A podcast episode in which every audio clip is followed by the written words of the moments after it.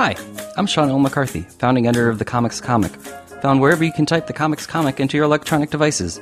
Welcome to Last Things First, the show that asks comedians about the historic lasts and firsts in their lives as their comedy careers have blossomed, from young people with dreams to adult people living those dreams, or still dreaming. Questions both big and small are asked and answered. It's hopefully both amusing and illuminating. Smosh became the first popular YouTube channel in 2005 and has remained among the most popular channels on YouTube ever since. It would take almost 15 years, however, before Smosh followed other YouTubers by embarking on its first live tour in February 2020, which ended just as the coronavirus pandemic was sweeping the globe.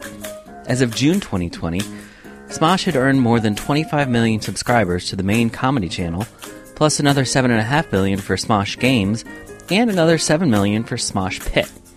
Over the first 15 years, Smosh created mobile apps and games, made a feature film in 2015, and another movie specifically for YouTube's premium customers, and they lost a co founder along the way.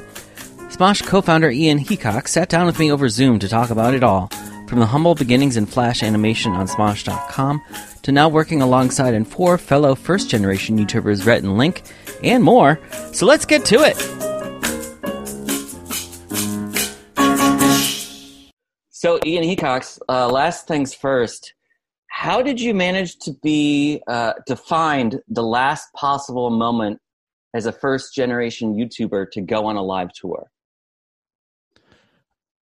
That that's a that's a confusing question. yes, I feel like I've already I, failed the podcast. so okay. so many. Okay, Okay. Oh, got it. Got it. So one of the for, first for, YouTubers. For those of you just tuning into the podcast, uh, which is hopefully all of you, um, Ian Hecox is uh, one of the co-founders of Smosh, and out of all of the YouTubers to mount live tours, you waited until February of 2020 to go yes. on a live tour. Yeah, we really wanted we we wanted the tension of uh touring during the beginning of a pandemic well, we felt like that would that would help our comedy. So yeah, so what was first? What was that? What was that experience like being on tour in February when people weren't really sure what mm-hmm. was going on? Yeah, uh, so we we had always seen uh, our friends doing doing tours, and and we always considered doing a tour but it just never we can never quite crack it because our setup is very different from you know a, a singular youtuber. We're we're an ensemble. So that makes things a little bit trickier but also you know it's like do we do we go out with sketches? Do we go out and tell stories or whatever? So that took a while to crack. So by the time we uh finally figured it out and then went on the road uh pandemic started. So we were in February, like everyone, everyone knew about the virus and it, and it felt like it was an ine- inevitability that it was going to hit. Um, but we are like, well, it's not, it's not bad yet. Uh, so we still did meet and greets, um, hugging, uh, hundreds of people every, every, uh, stop. And, uh, and then yeah, we we did that. We just did uh, five cities. It was really fun. Um, and then we went to Australia for the. They have this kind of like a Comic Con type thing called Supernova, and we did a couple meet and greets there, and that was in March. That was in like March. Okay. So the pandemic was getting a little bit more serious, a little bit more mm-hmm. serious, and we were like, okay, uh, should we be touching people? Should we be doing this?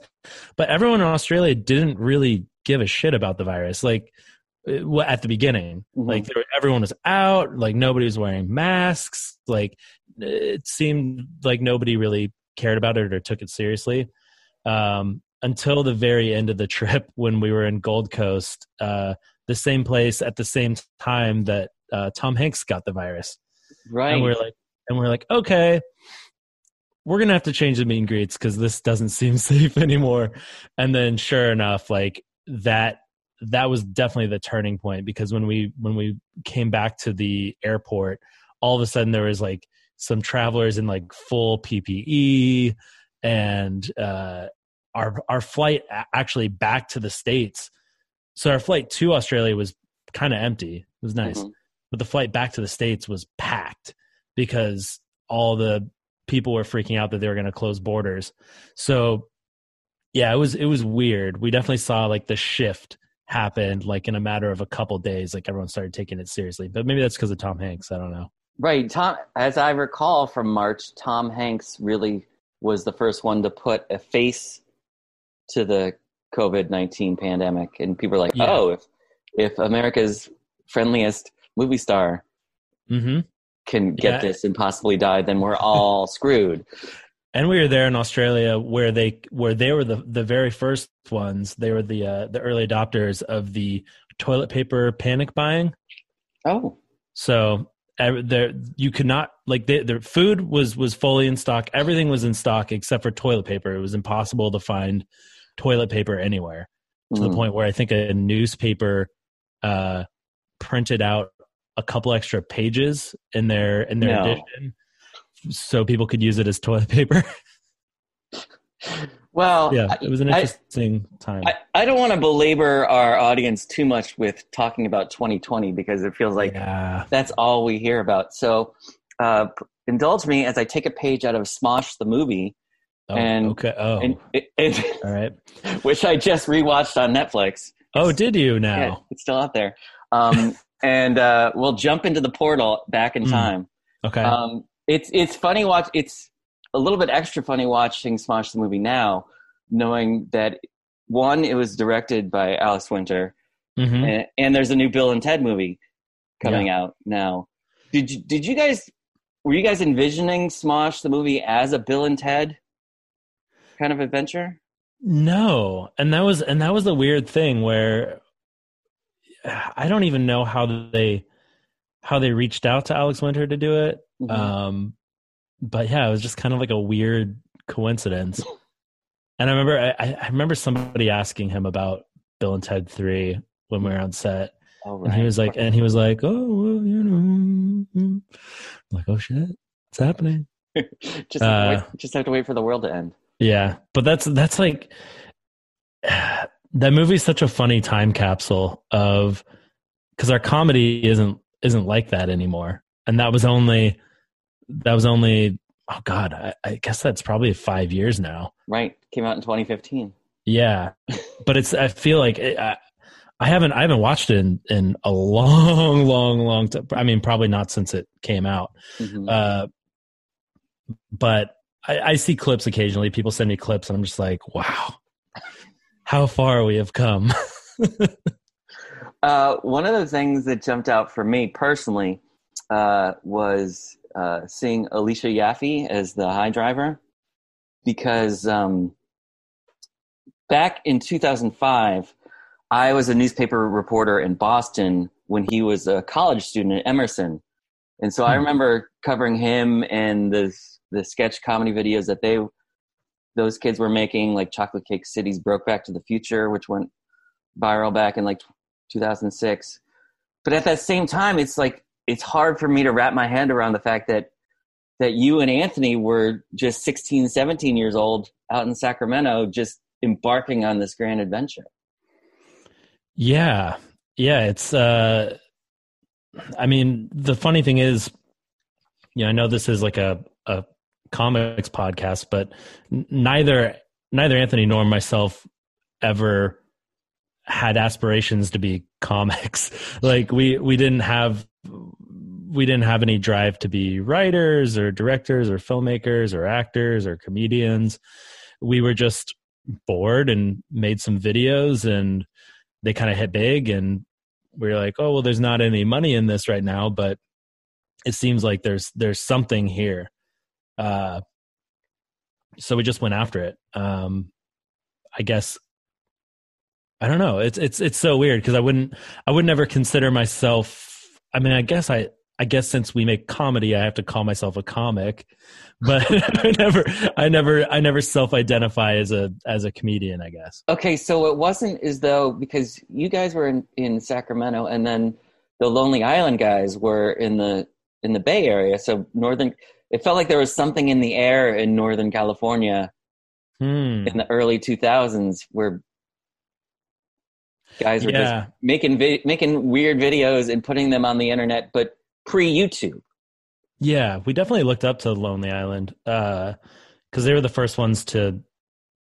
I feel like they just they were just so good, and I remember when they got picked up for SNL, we were like, yes, yes, like you know, we kind of looked to them as like you know what what we could be doing, and I think we were we were definitely inspired by by some of the stuff that they did, especially like their their music videos. Um, but yeah it's it's so it's so nuts like seeing seeing like where how they were able to just go from internet video to saturday night live like Right. that that didn't seem like something that was a thing that could happen like especially otherwise especially because they accomplished it before YouTube. They were they were hosting their own ho- producing, hosting, uploading all of their videos on their own website. were they Yeah, because Oh, they're I don't- because, because they got hired by SNL in 2005, which was oh which was the year YouTube started. So oh yeah, I, I know it's blur it's, it's it's it's weird how it's weird how in, in retrospect that all works out. yeah it's weird to think that there was people that had websites back then rather Well- than just three social media uh platforms Well, that's why you're an interesting guy to talk to because you and Anthony did have your own website. Like Smosh.com was an existing thing. So what was what was your process like then? You already said you weren't looking to become comedy stars. So what was what was the initial game plan with with Smosh.com? Well, Smosh.com was started in 2002 by Anthony as just a website that he created. He had like a forum on there so people in our school could talk. Mm-hmm. Um, and then there was this this flash animation website called Newgrounds uh, that was really popular back in the early 2000s. And uh, so he kind of modeled a, a thing similar to Newgrounds and put it on Smosh.com so people could upload their animations on there. So he was he was making some like like funny little animations, and I, I made a couple, but they were terrible. Um, and uh, so we we built up this kind of like small little tiny community started bringing in some like community from the animation world um, and then we graduated from high school in 2005 and we didn't have that much to do over the summer because we were both staying in in sacramento to go to community college and uh we were just bored in his room and and he played like a theme song to power rangers and uh, we started filming ourselves lip syncing to it, but then also adding in like little jokes about the show into it. And uh, then we put it on our MySpace, uh, and That's That was obviously- 2000 that that's was- what you did in 2005.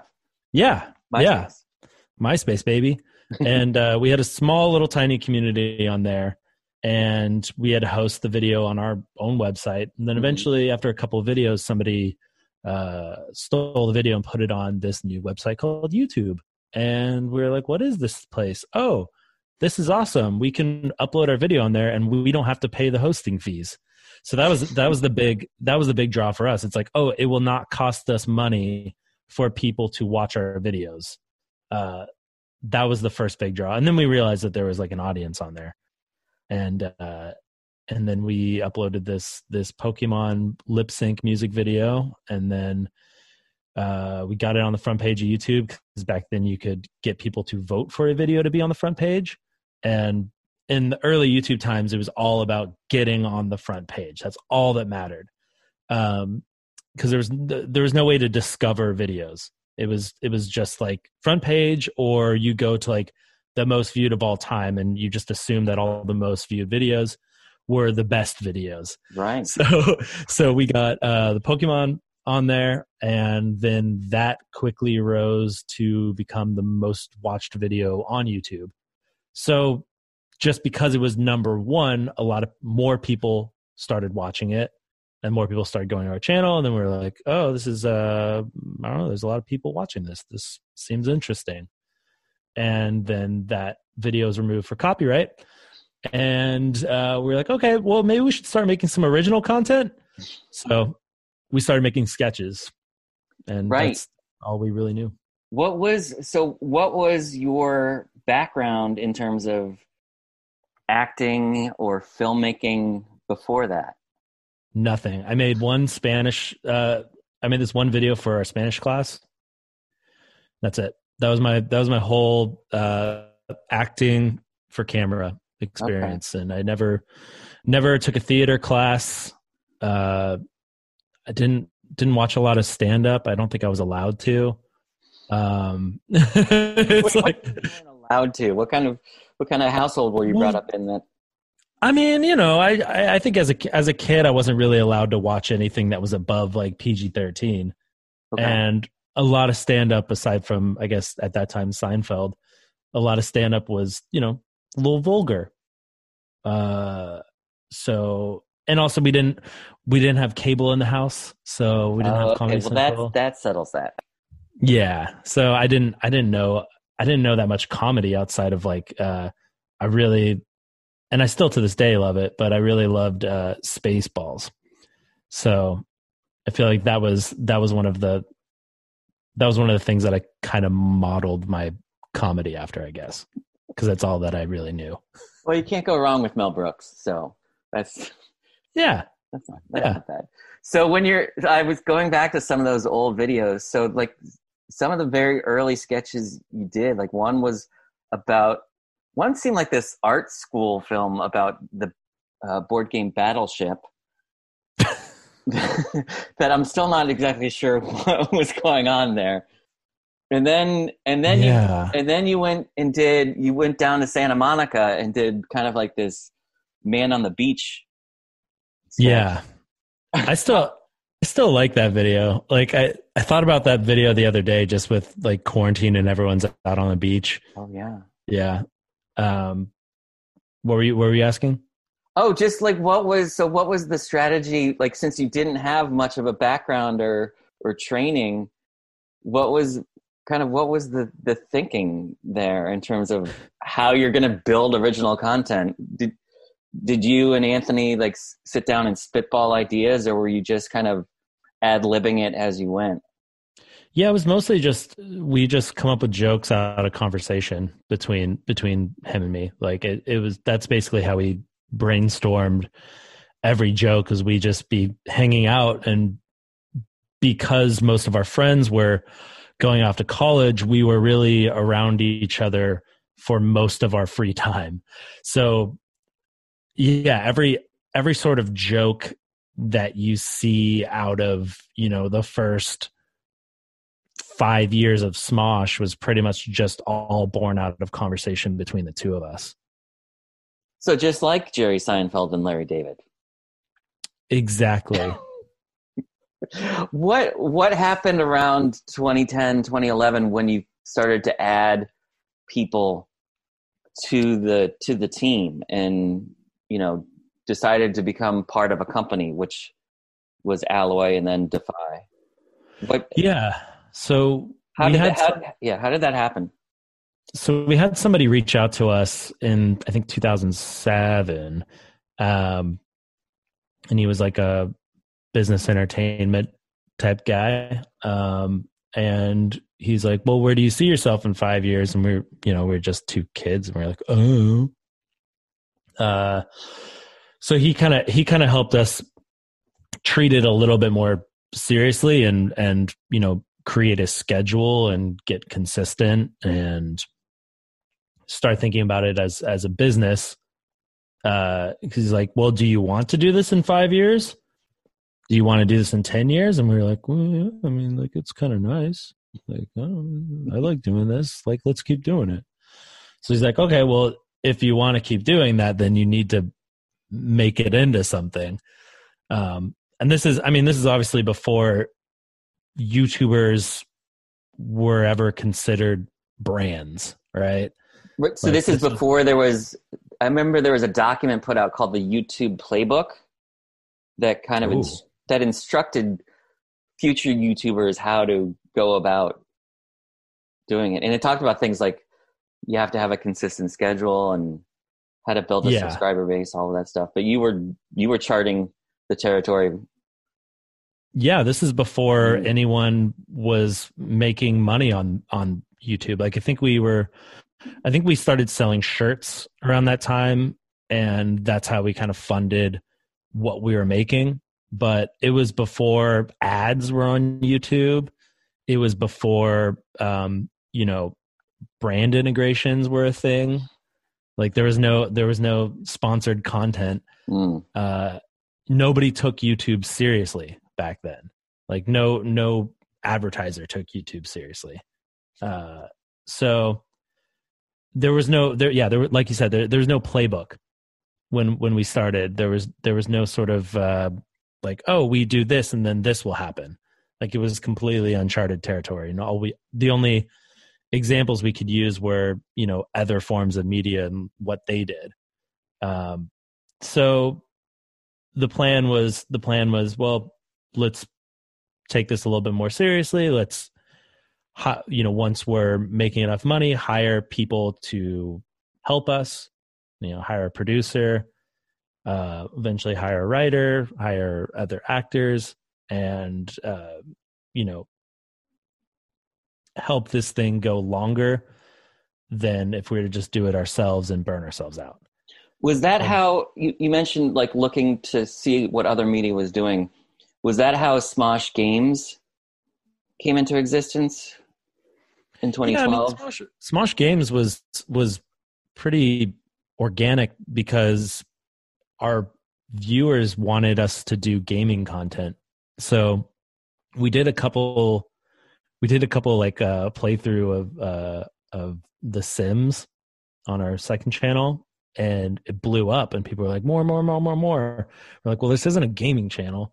So uh when we were when we were acquired by Alloy Digital, uh, they also acquired this other like gaming channel, and they said, "Hey, well, there's these guys, and they're gamers, and you guys want to start a gaming channel? Why don't you just uh, combine and make Smosh games?" So we did that, and uh, yeah, it worked.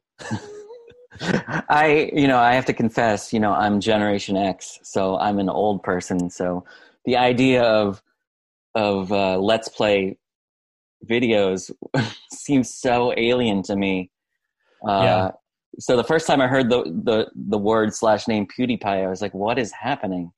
Mm-hmm, What? You what probably read it- it and said, "What's PewDiePie?" Yeah, what is what is this? Did, was that the, the same reaction you had, or were you like, "Oh no, this is this is where things are are, are going, and and we need to be part of this too"? And I think at first we I mean we only we only knew it could be successful because we saw the success when we kind of accidentally did it.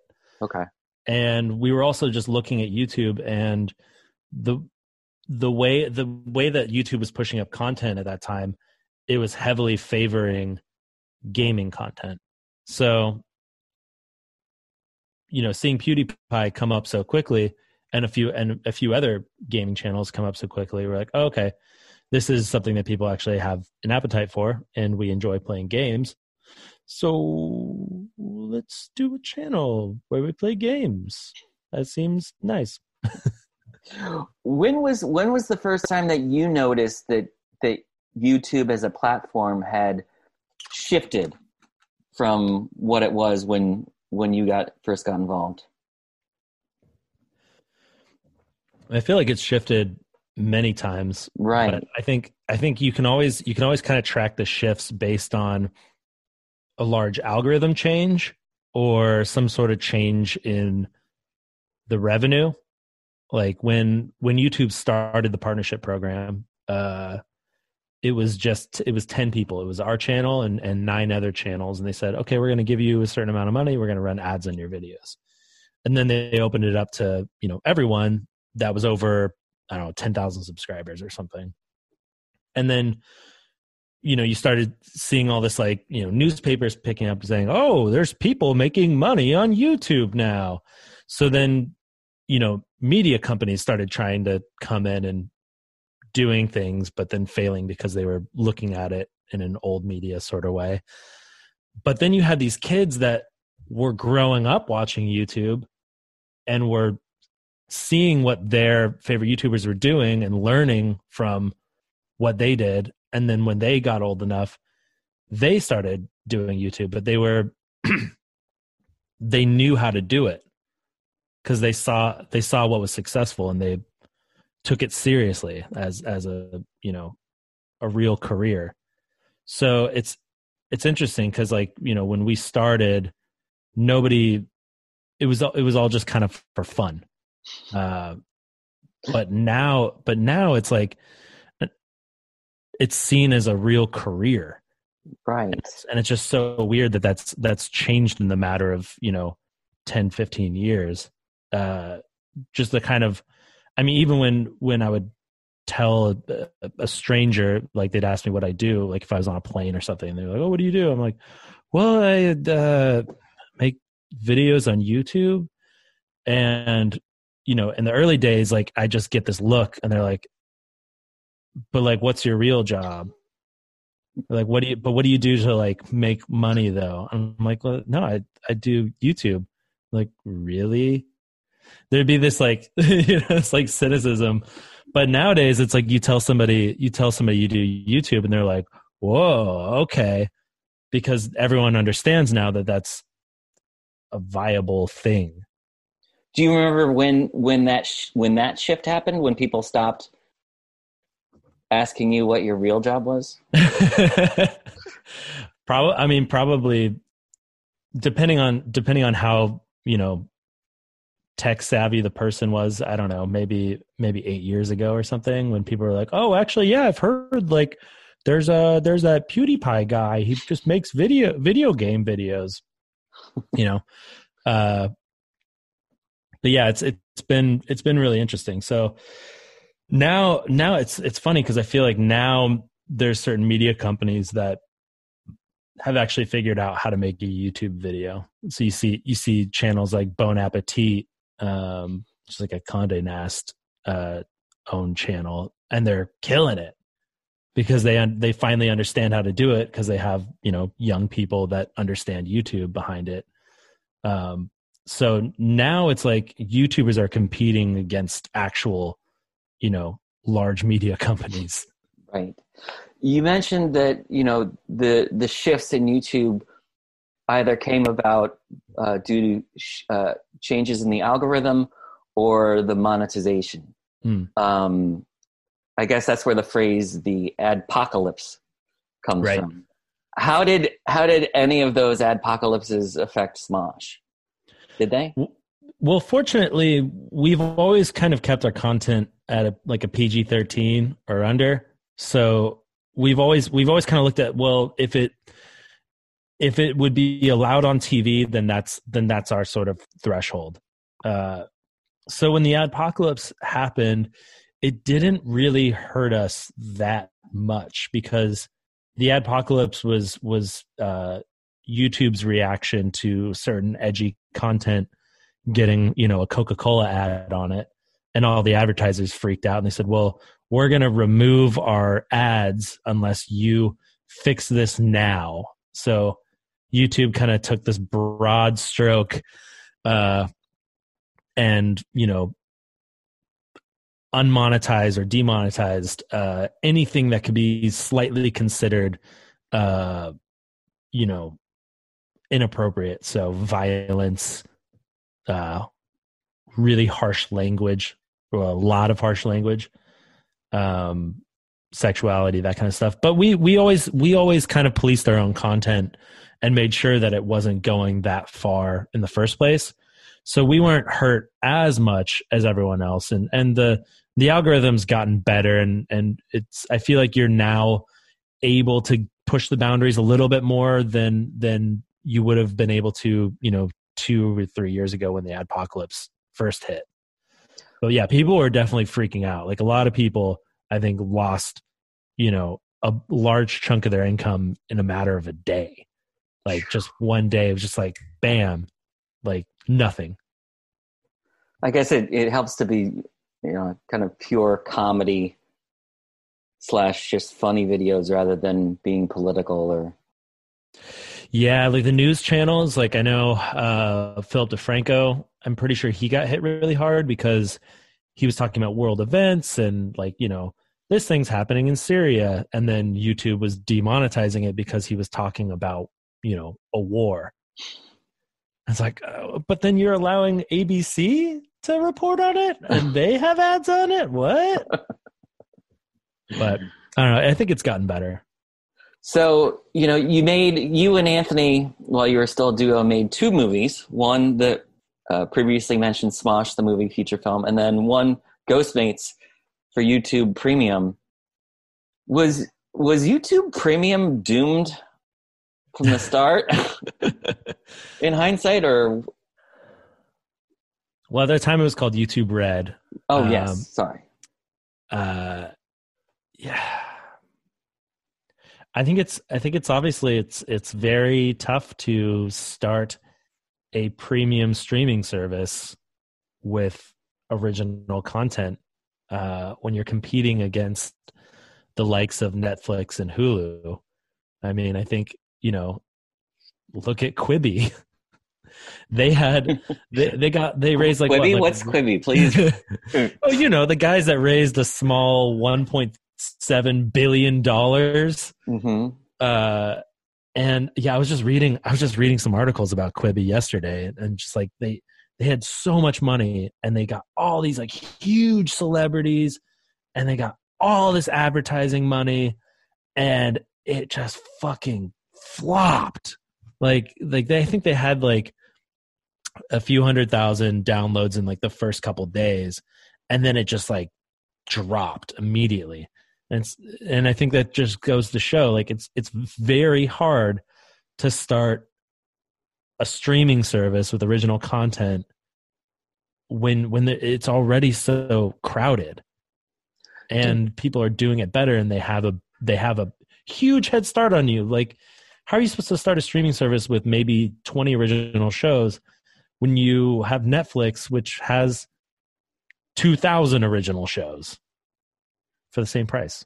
Did uh, did you either with Anthony or since ever consider doing things like leaving YouTube as a platform to do things for someone else, whether it was Netflix or Quibi or I think we've always we've always looked at YouTube as as our base. It's a it's a I mean there's no better place to make video like our types of videos and have it get discovered by by as many people.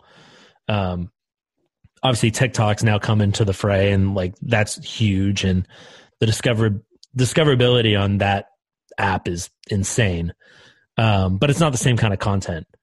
Uh, so we never we never considered leaving YouTube. We we had discussions like God, like over a decade ago. I remember we took a we took a meeting with MTV, and we were talking about doing doing a show, and the question was raised like, well, would you leave YouTube uh, for the time that you're creating this show and put the show up or whatever? So be off YouTube for you know eight months or something like that. We're like, no, Why would we do that? That's insane. So we've we've always we've always looked at a way like if we're ever going to do anything outside of YouTube, we want to be able to continue consistently releasing on YouTube because that's where that's where the audience is. Was that was that MTV discussion around the same time as the, uh, the College Humor Show that they did? Ooh, I don't remember. I mean, it, it was probably around probably around that time. Yeah. Okay. I don't. Yeah, I forgot about that show. yeah, and now everybody's forgotten about College Humor. Yeah, rest in peace. Yeah. That was bad. Yikes. Um, you know, you ended up though, like, you almost ended up in an RIP situation when Defy shut down, but yeah, uh, managed to find a savior in Rhett and Link. Yeah. I, I was looking at some of the stories about uh, you guys joining forces, and there's a quote from Link where he goes that if you had told him that you guys would be working together or that he would buy you, that he, he would have thought that was a Smosh sketch. Yeah, yeah, for sure. I mean, yeah, it's it's nuts. I mean, you know, we we were part of a large digital media company that I think, you know, made some bets and and some of those bets didn't pay off and they went out of business and we were suddenly uh, left with our company on the auction block and it was just going to go to the highest bidder. Um, so that was definitely scary. Like i was i was ready to leave smosh for good if if it was going to end up in the wrong hands and fortunately it uh Rhett and Link came into the picture and they scooped it up and it's great. Like I, I don't think we could have ended up with a with a better company um, because there was certainly uh, worse players uh, that were that were looking at it, and it was like, wow, okay, I might have to reconsider my whole uh, career pretty soon. Uh, but yeah, no, it, it it it turned out okay. Was there ever any consideration on your part about uh, using crowdfunding? I know a lot of the newer generation content creators use services such as Patreon to to keep their operations going. And you did do an Indiegogo, yeah, back in the day, back in 2013 for for a game. Was there mm-hmm. ever any consideration to crowdfunding? We we shortly considered it, but I don't think because I mean, since we do sketch comedy and we we have a larger production, it would need we would need to raise a lot of money to to to run this this operation. So to do a Patreon would only, I think, scratch the surface of of what we would need to get things going. And also, what a lot of people don't talk about with their Patreon is it's a lot of work to run a Patreon. Like if you're offering a lot of rewards, um, like I know I know somebody that they they crowdfunded a show and they raised a bunch of money and it was considered a success but they didn't really make any money on the show because they offered all these insane rewards like if you pay this much you get like this poster and a shirt and a copy of this on DVD and this and this and that. And it became this huge headache because they just got so swept up in the idea of creating all this stuff as rewards that they didn't think about like, oh, we actually have to make this stuff and then package all this stuff and then ship all this stuff and what's going to be left. So I think I think a lot of people a lot of people think like, oh, Patreon, that's e- that's easy, that's free money, but it's a, it's a lot of work. Like if you want to treat your patrons right, I'm not saying that Patreon's a bad idea. I think Patreon's awesome, uh, but you know, I think some people don't really know what they're getting themselves into. Gotcha. So, what is it like for you now, running Smosh in 2020 with Mythical?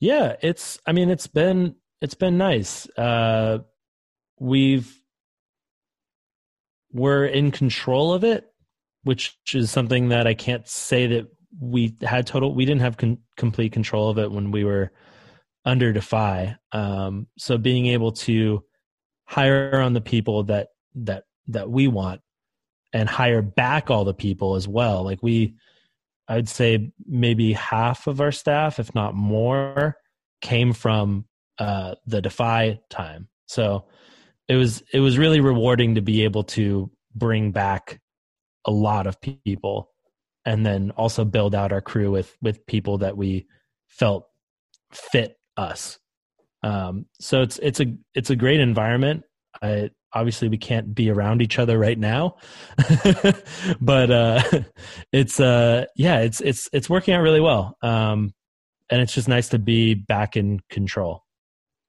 So you're not in the phase of reopening where you can all show up at the Burbank studio every day and nine to five and yeah, I mean we're we're we, we're working on production. Uh, we're gonna start shooting pretty soon, but with a lot of precautions. We're gonna be as safe as we as we can possibly be. Um, we've been shooting at home content, um, and that's worked. But uh, uh, people are getting tired of it. like uh, the audience is getting tired of of at home content of of sketches that involve Zoom calls. Right. Uh, but it's it's definitely been it's definitely been interesting. I I hadn't operated a camera in probably eight or nine years, so having to refamiliarize myself with pressing record on a camera has been interesting. And all those old green screen lessons you had. Oh yeah, oh yeah, definitely. Um, okay, so so Ian, if I uh, if I check back in with you in 15 years, in 20 in 2035 uh, are you still going to be making videos? Do you hope you're still making videos for youtube? I think in one way or another yeah. I think uh i think i'm always going to be involved in in this in some way. Uh i don't know i don't know if i'll be on camera maybe depends depends how how much hair i retain on my head. Um and you know so i think yeah i don't i don't know if I'll, i'm assuming in some in some way shape or form i'll i'll be involved. Uh you know maybe it's it's sort of like the lorne michaels thing where he occasionally pops into to sketches. As kind of like this background person. The evil uh, o- overlord of smosh yeah i don't mind being an evil overlord seems kind of nice seems to be working out for him what? Well, you know, he's an old school broadcaster, though. What? What is the secret to longevity for you as a YouTuber? I mean, I know a lot of people who started out early on, and it and it can feel psychologically daunting to have to keep creating content, especially when you're dependent upon social media. And so it's not just YouTube; it's also Instagram videos, Instagram stories, yeah, chat, Twitter, it's yeah, it's a lot. I think uh, a business partner of mine put it in a good way because he was he also kind of came up in in the early sort of YouTube thing. His observation was, you know, there's there's different personality types that that came onto YouTube in the early parts or, or even now. Um, you have your artists type people and you have your industrious type people. Like the artists are people that are making the the really interesting content, the the good content, um, but they burn themselves out because they're they're just purely focused on, you know, creating something good, and that's not that's not the one requirement of being on YouTube. So they so they burn themselves out. Then you have like the industrious people that that understand you know the algorithms and they understand the work but it's maybe not great content. It's just content for the sake of content.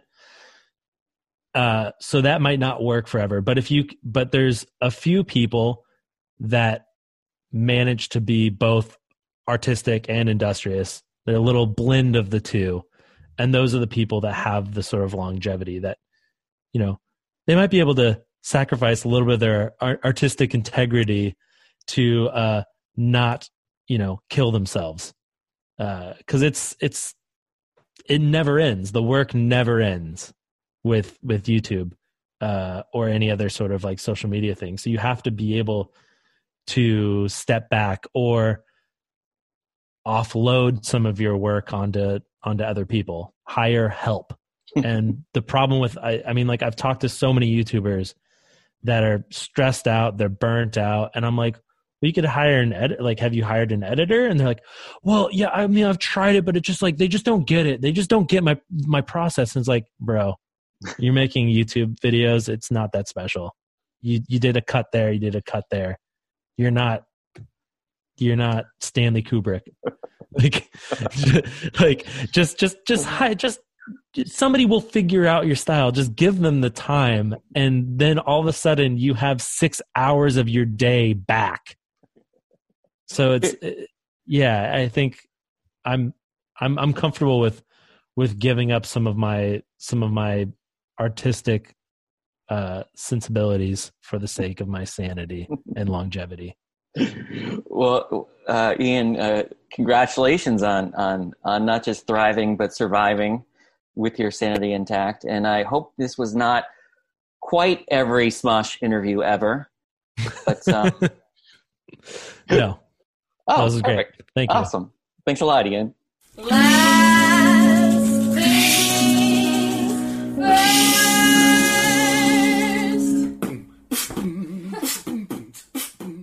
This episode of the Comics Comic Presents Last Things First was produced by Alex Brazell at Showbiz Studios. The music by Camille Harris and Shockwave, logo by Giggle Chick. Please check out my website, thecomicscomic.com, for more interviews, reviews, and comedy news. Become a paid subscriber at patreon.com. I'm your host, Sean. McCarthy. Thanks for listening.